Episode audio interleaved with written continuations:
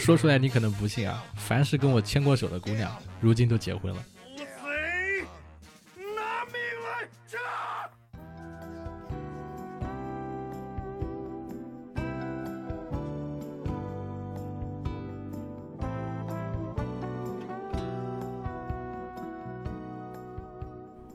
！Hello Hello，手机前的各位朋友们，你们好，我是活捉八十五的主播八匹马。那么这次来录节目呢，应该是有大差不多快一个礼拜了吧。呃，上个礼拜我一直在外面奔波啊，主要是忙自己的户口问题啊，要从合肥啊迁到南京来。但是呢，户口本在合肥啊，在我老爷子手里面，所以呢，这个特殊时间也不想麻烦他。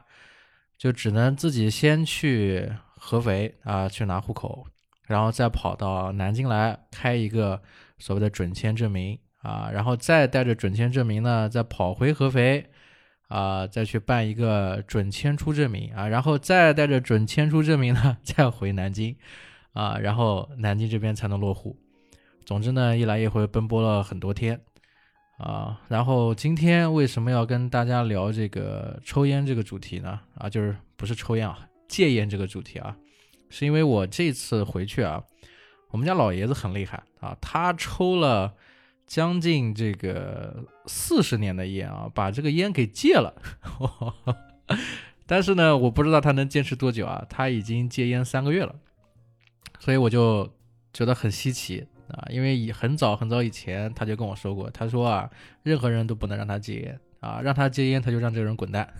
我我之前我记得大概十五年前我跟他提过，他就是要跟我断绝父子关系，当然是开玩笑啊。但是呢，他为什么会戒烟呢？他是说啊，他这个这个前一阵子三个月前嘛，就是抽了烟之后呢，感觉肺很不舒服啊，因为年纪也大了，退休了。然后有一天呢，咳出了血啊，吓了一跳。然后呢，自此之后再也就再也不抽了。所以你会发现啊，就是人啊，他不到这个绝对的时候啊，不到最极端的时候啊，他下不了狠心。但是但凡危及到这个关键的时刻了，他就能把这个烟给戒了。那我们就来聊一聊啊，关于这个抽烟戒烟的话题。顺带呢，我这个标题是叫“烟龄九年，我是如何戒烟的”。啊，因为我也是怎么说呢？以前也是，也曾是一个老烟枪啊。我从二十岁接触社会工作开始啊，就开始抽烟啊。因为各种的社交问题啊，同时呢，我父亲这个抽烟的这个习惯呢，也是经常影响到我。还有各种的电影的一些这个情节里面有大量的吸烟镜头，所以导致呢，我这个年轻的时候啊，有一种幻觉。我相信。在座的可能各位在收听的朋友们，有些年纪比较小的这个朋友也会觉得，说好像抽烟是一件特别酷的事情，是吧？你看那个好多头像啊、好看的照片、潮图啊，都跟烟有关。然后近一段时间呢，这个特别是关于电影这一块、大荧幕这一块，还有电视剧这一块呢，因为国家有了政策，就是不允许出现大量的吸烟镜头了。所以呢，像这些跟吸烟有关的这些画面呢，也越来越少了。但是呢，还是怎么说呢？就是在过去的十几年间呢，还是有很多的这些啊影视的画面啊，还有我们家里面的这些环境，影响到我们的一些想法，就是好像抽烟就是一件很酷的事情。但其实我想说呢，酷归酷啊，但是呢，这真的不是一件好事啊，真的不是一件好事。那我们先来聊聊，说我第一次抽烟是怎么开始的。我第一次吸烟应该是从二十一岁那年，就是当时我啊、没有好好读书，就已经在外面工作。在外面工作的时候呢，我当时在一家这个呃房产广告公司啊，房产广告公司里面呢不干别的，就是类似做跟销售相关的工作，就是每天呢要去跑很多的楼盘，就是要找很多的开发商、售楼部。找到他们的这暗场经理，然后跟他们具体去聊一些需求啊，他们的房产这块在哪些地方需要有广告需求，比如说这种立绘、墙绘啊，啊这个沙盘啊，啊这个三维动画的一些制作啊，啊房地产的楼书、DM 单页啊，总之一个一整个项目一个楼盘，它有各个地方都是需要有这些啊需要这个花钱做广告的地方。当时那个公司就是做这个事儿，啊，也不是什么高尖端的行业。但是呢，这一行里面，特别是跟销售相关啊，跟人打交道相关，你就会发现啊，就是我身边所有的同事，包括领导都抽烟。然后呢，他们时不时呢就会给你塞烟啊。你起初你可能推脱一次到两次啊，啊，这个大家可能还行。但是他老是给你啊递这个烟，你说你坐在这儿，你左边同事要给你递烟，右边同事也会给你递烟，对吧？坐在你对面的同事也会给你递烟，领导叫你去开会的时候还会给你递烟。你说你不抽，是吧？就显得你好像格格不入。更何况那个时候我在这个单位年纪是最小的。啊，现在想想真的啊，我现在在公司里年纪算大的了，啊，甚至很多单位还嫌我这个年纪大不要我。但是呢，以前啊，在十年前我去上班，我是单位里年纪最小的，身边都是这个八五后、八六后。然后呢，就因为这个大部分的环境都是这样，所以最后逼不得已啊，你总会去抽烟的。更何况呢，你家里人也有人抽烟，是吧？啊，我包括我爷爷当时也抽烟。然后呢？呃，你又好奇是吧？各种电影作品啊，各种影视作品里面耍酷的那些画面，是不是？你又很好奇。那基于这个理由，哎，你就会抽起人生中的第一根烟。那我们再来说一说，呃，这个抽烟是怎么成瘾的啊？其实呢，我刚开始抽烟的时候啊，就是我可能跟大家都一样，就是我抽第一口烟的时候呢，我也不会抽。啊，然后这个烟呢也不过肺，啊，就是相当于就是在口腔里面啊，就是过了一下，从口腔啊，然后过到这个喉咙，然后从喉咙再直接吐出来，偶尔呢可能从鼻孔里面吐这个喷出来，然后这种感觉呢，就怎么说呢？只能感受到就是说那个烟啊包在嘴里的那种，就是有一种沙沙的一种感觉，然后呢，呃，稍微有一点点呛，但是呢也不会特别呛。也顶多是这样了。然后在这个阶段呢，你就会觉得啊，说这个抽烟呢，好像是吧，没有想象中的那么恐怖。就是很多人都跟你说说，哎呀，不能抽啊，抽烟会上瘾啊，是不是？啊，甚至就是讲有讲的很夸张的，说很多人戒不掉烟啊，或者怎么样。然后，但是当你真正就是拿起第一根烟开始抽的时候呢，我说实话，不只是第一根烟啊，你哪怕是。那一个礼拜接二连三抽了三根、四根、五根，你都会觉得说抽烟没有想象中的那么恐怖，就是它就是就是在你嘴巴里面过一下就吐出来了，对吧？好像就跟你吃了根糖啊，或者是呃干了个什么，吃了个什么呃零食零嘴一样的感觉，就是你体会不到说它会让你成瘾，而且你会就是很庆幸，你会觉得说哎自己是不是跟别人不太一样啊？你会有一种很骄傲的感觉，就是。啊，原来我是这种可抽可不抽的类型，是吧？我抽了，反正也不会上瘾，我随时也可以不抽，啊，然后应付应付这个社交啊，大家这个递烟给我了，没办法，那我就抽一根，是吧？那可能我抽一根之后，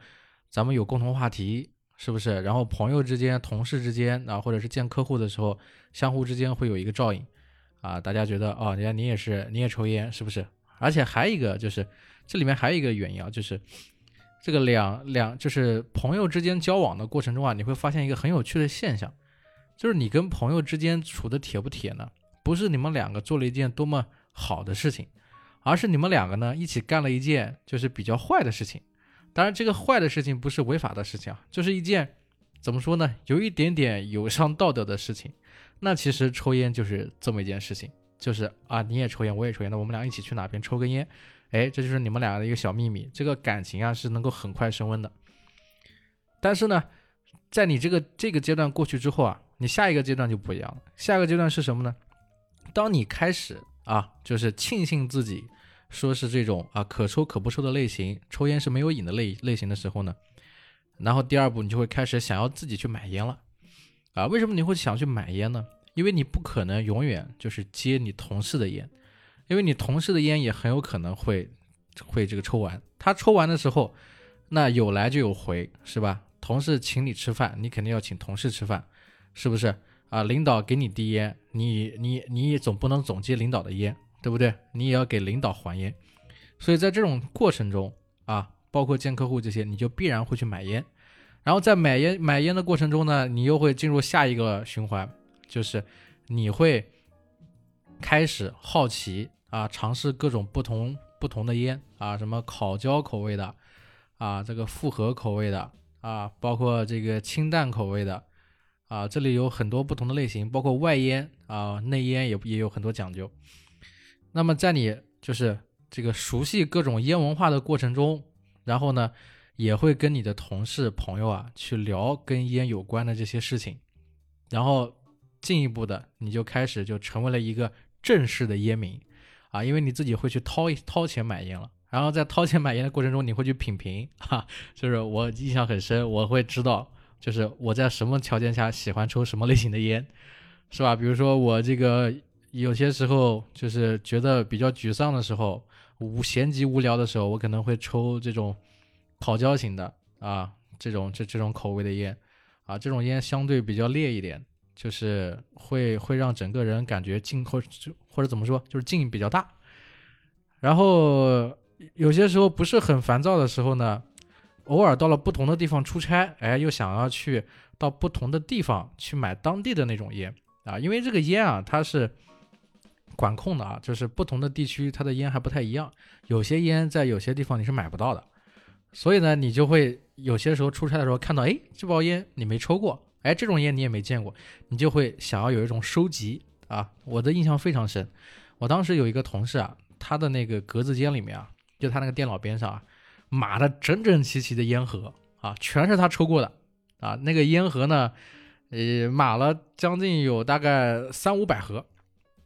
一点都不夸张啊！然后我也不知道他干嘛，他也不扔，反正他有收集癖。然后我有的时候出差跟他在一起的时候，但凡是没见过的，他都会去买啊。那么在这个阶段，你成为一个烟民啊，你熟悉了烟的文化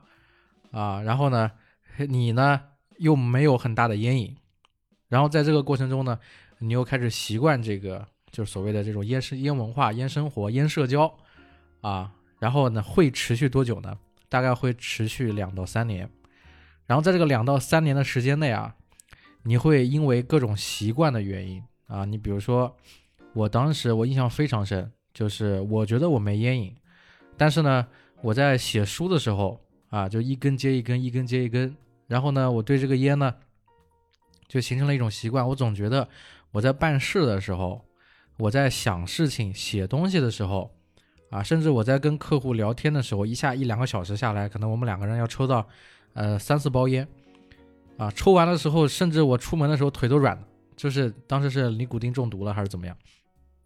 那么就在这种时间内，在这种温水煮青蛙的这种过程里面，慢慢慢慢的，你的身体会进入下一个阶段，就是你开始可能会有瘾了。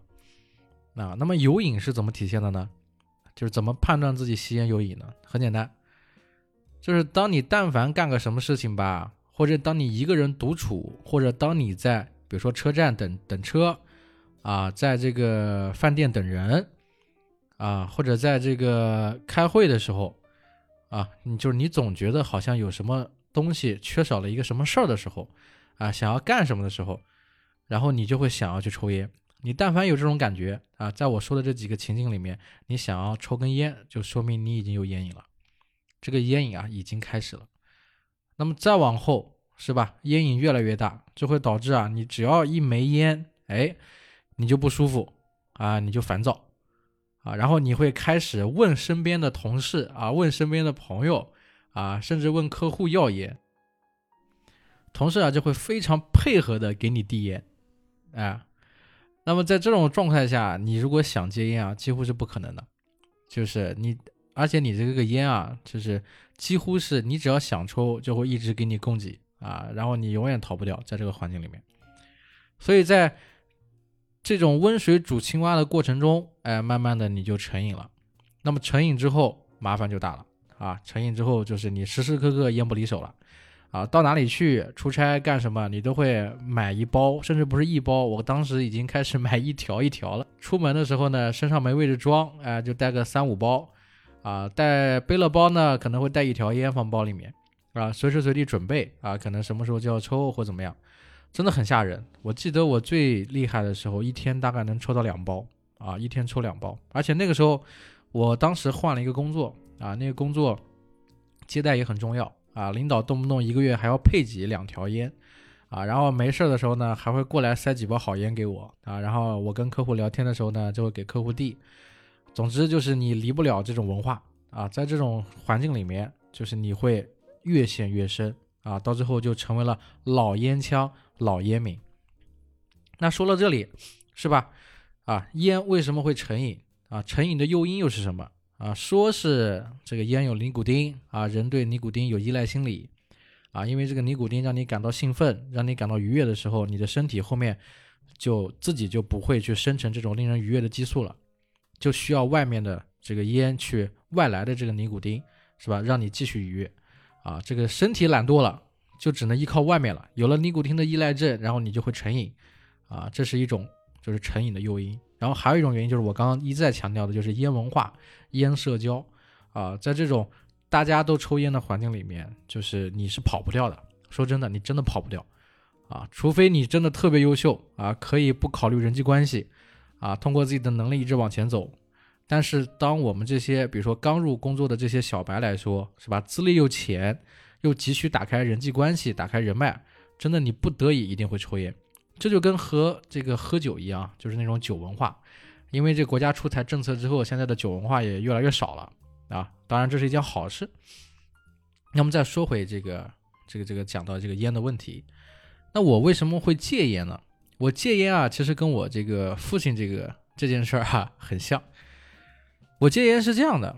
就是首先呢，说到戒烟就要说一件事，就是我是一个比较信这个，我是一个有信仰的人，就是我是比较相信佛教的那些那些那些东西的。呃，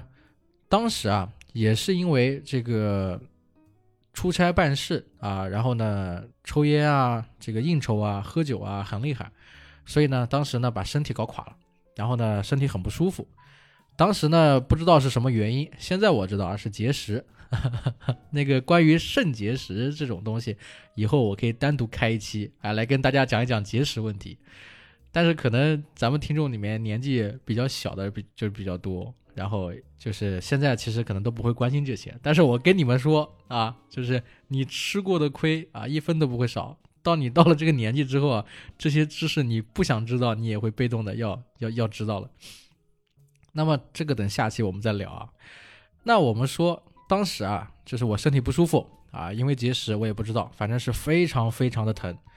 我当时就躺在床上啊，就疼了将近有三个小时，就是整个人发热，然后流虚汗，在床上翻来覆去，就是疼的不行，睡又睡不着。然后怎么办呢？我就打开那个，打开这个电台啊，听那个郭德纲的相声，就迷迷糊糊中听着相声，忍着痛，就一直熬着熬着熬着，慢慢慢慢的就进入了一个，怎么说呢？进入了一个半就是就是这个半睡半醒的一种状态。然后呢，呃，脑子里面呢就梦见了很多东西，就就梦见什么呢？就梦见了诸天神佛啊。这个各种啊，释迦牟尼啊，观世音菩萨呀，啊，包括这个基督啊，耶稣啊，乱七八糟的，反正就是各种各样的诸天神佛。然后我那个时候呢，就还能，而且在梦里面感觉自己还很痛啊。然后我就就对着这些神佛就许了愿，我当时就许愿就说啊，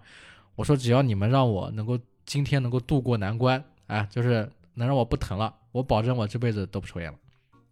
说到做到啊，因为我是一个有信仰的人。我想呀，我是绝对不能，就是就我就是我，既然已经许了这个诺了，是吧？我肯定不能连神佛都欺骗。如果我连诸天神佛，连我的这些信仰啊，连这些精神的支柱都欺骗的话，那我，对吧？那我以后怎么办？啊，那就没有退路了。所以因为这件事情，当时哎，你还别说，就是许了这些愿之后，哎，然后等我睡醒的时候，已经是我是从，呃六点半开始睡到十一点半。等我十一点半醒的时候，我就惊奇的发现，哎，我不疼了。我后来才知道啊，这个是因为我疼过劲了啊，就疼到那个时候，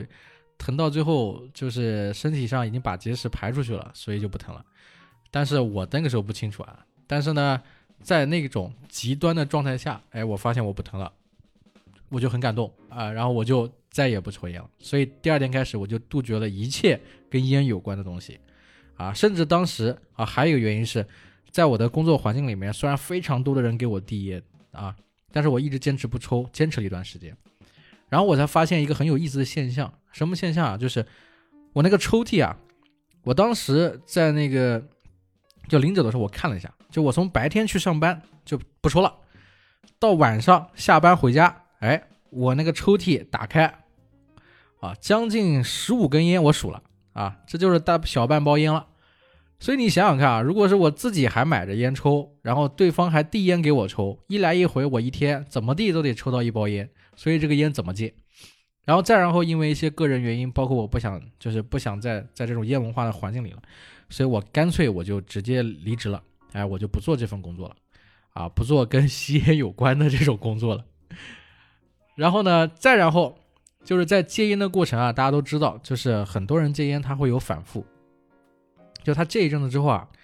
他还是会想抽烟。我那个时候呢也有。甚至我可以跟大家形容一下是什么状态啊？就是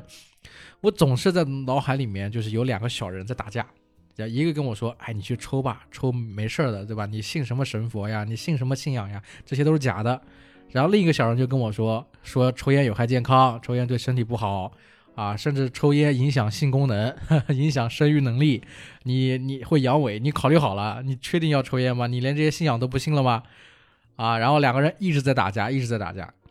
就是你会有非常多抓狂的时间，甚至就当时我打算写我第二本书的时候，也发现了一个问题，就是我以前写第一本书的时候，我就就当我写不出来的时候，我就一根接一根的抽，就是这种感觉很舒服，你知道吗？就是我反正写东西，我我写不出来，我抽烟就好像我很过得很充实。这段时间，在我面对这个屏幕打字打不出来的时候，我都在思考的过程中的时候，我抽烟是一种下意识的行为。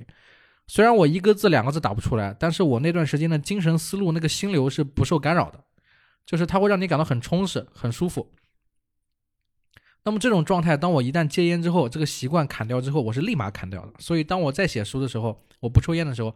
非常痛苦。这什么痛苦呢？就是，就你知道，就如坐针毡，也不知道干什么，就就坐不住。就双腿在那抖，看着屏幕，整个人就颠啊颠啊颠啊颠啊，也不知道干嘛。哎，那么在这种状态下，我是怎么样坚持下来戒烟的呢？我给大家就是提供一个特别好的建议，也是我自己发现的，就是我当时啊，找了做了一件特别正确的事情，就是我去健身了。哎，我不仅办了健身的卡啊，我还开始在外面跑步。啊，我是循序渐进的，就后面我甚至绕我们这我们我家附近这个湖啊，在湖边上跑步，啊，就是我是先在健身房里面踩椭圆机啊，踩了三个月，把这个体力恢复过来，啊，然后在这个又穿了这个跑鞋，在这个塑胶跑道，在人家学校的那个跑道里面绕圈跑，又跑了一个月，哎，把这个体体质恢复过来，然后最后就很猖狂的，就跟村上春树一样，就是去跑半马了，就在。我我沿着我们家附近那个湖啊，那固城湖，沿着那个湖开始跑，一个绕一圈大概七点五公里，我大概是能一般我是能跑到七点五公里，或者走两圈或者跑一圈，反正我会开始跑。啊，我发现呢，慢跑运动健身，就是你要来那种，呃，就是比你的抽烟会让你更加愉悦的这种事情，因为我们都知道，你一跑步，整个身体机能是一种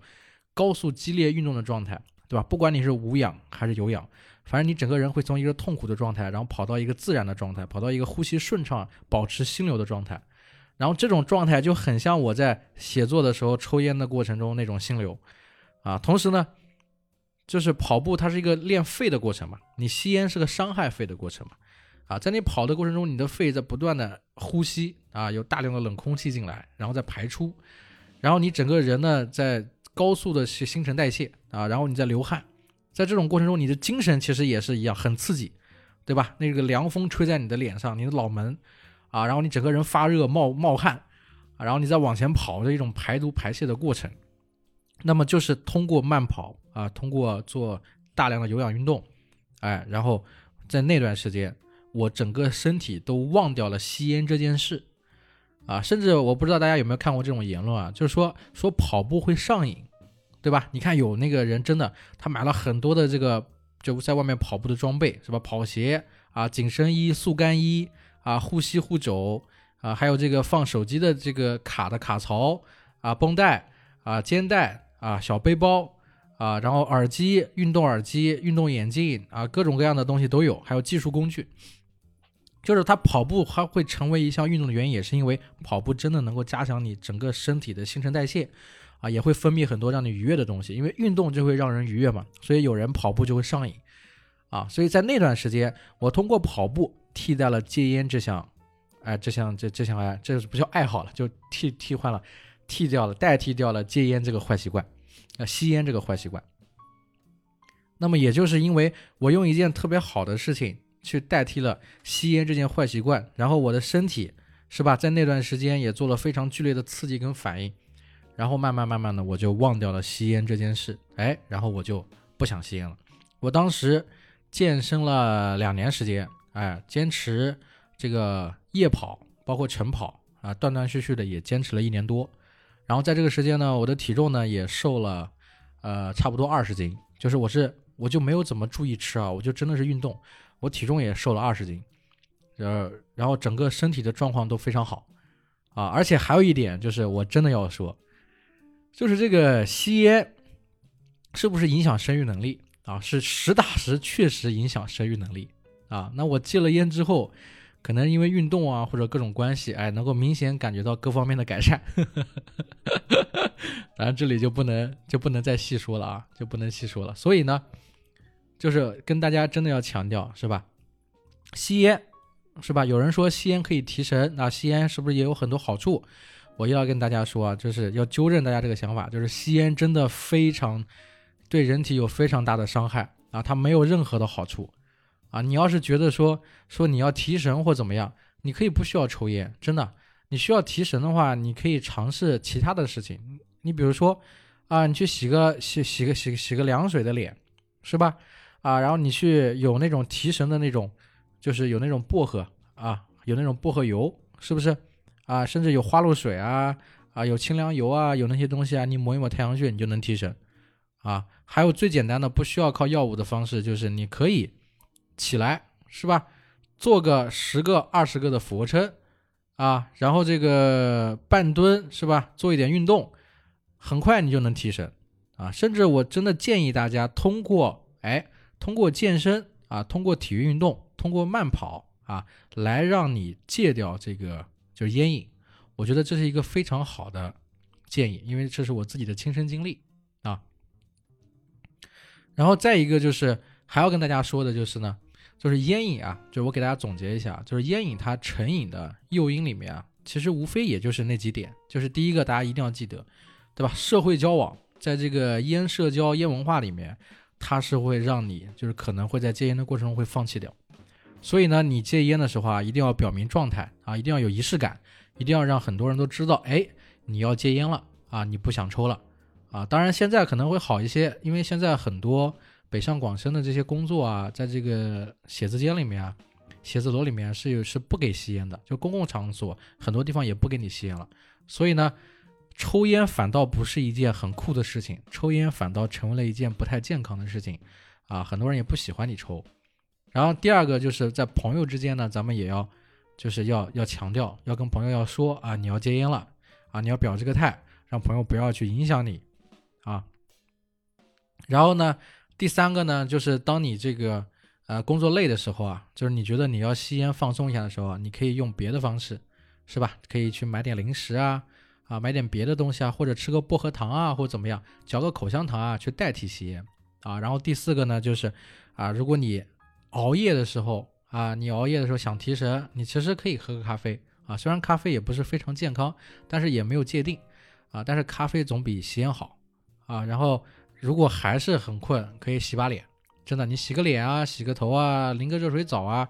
啊，或者你泡个泡个澡，是吧？有条件的话泡个澡。泡十五分钟就够了啊，都比抽烟啊能够更让你放松心情，甚至充满能量啊。因为，呃，之前有过体验啊，就是说，这个你休息的时候，哎，你睡觉的时候是可能是你身体在回血的过程，但是你泡一个澡，泡个热水澡啊，或者做个桑拿，它是一种回蓝的过程。我不知道这个比喻你能不能 get 到啊？就是这些都比吸烟要更靠谱。然后最后还有就是。啊，有些人有好奇心啊，是吧？你怎么说呢？你有好奇心，是可以，但是听我说了这么多，或者我相信你也一定抽过一根到两根，或者你被动也吸过一些二手烟。我跟你说，二手烟跟你主动抽没区别，真没区别啊！所以呢，就是即使有再大的好奇心，我也不建议你去尝试啊。然后再有一点就是，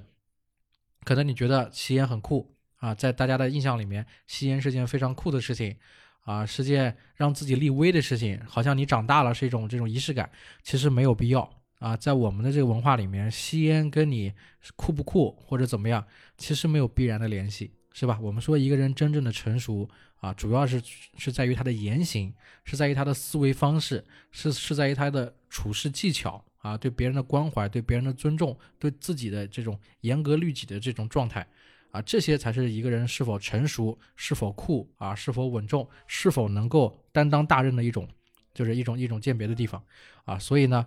呃，我真的是不建议就是咱们的朋友啊，去是去抽烟了啊。所以这一期。我的目的就是要跟大家说啊，就是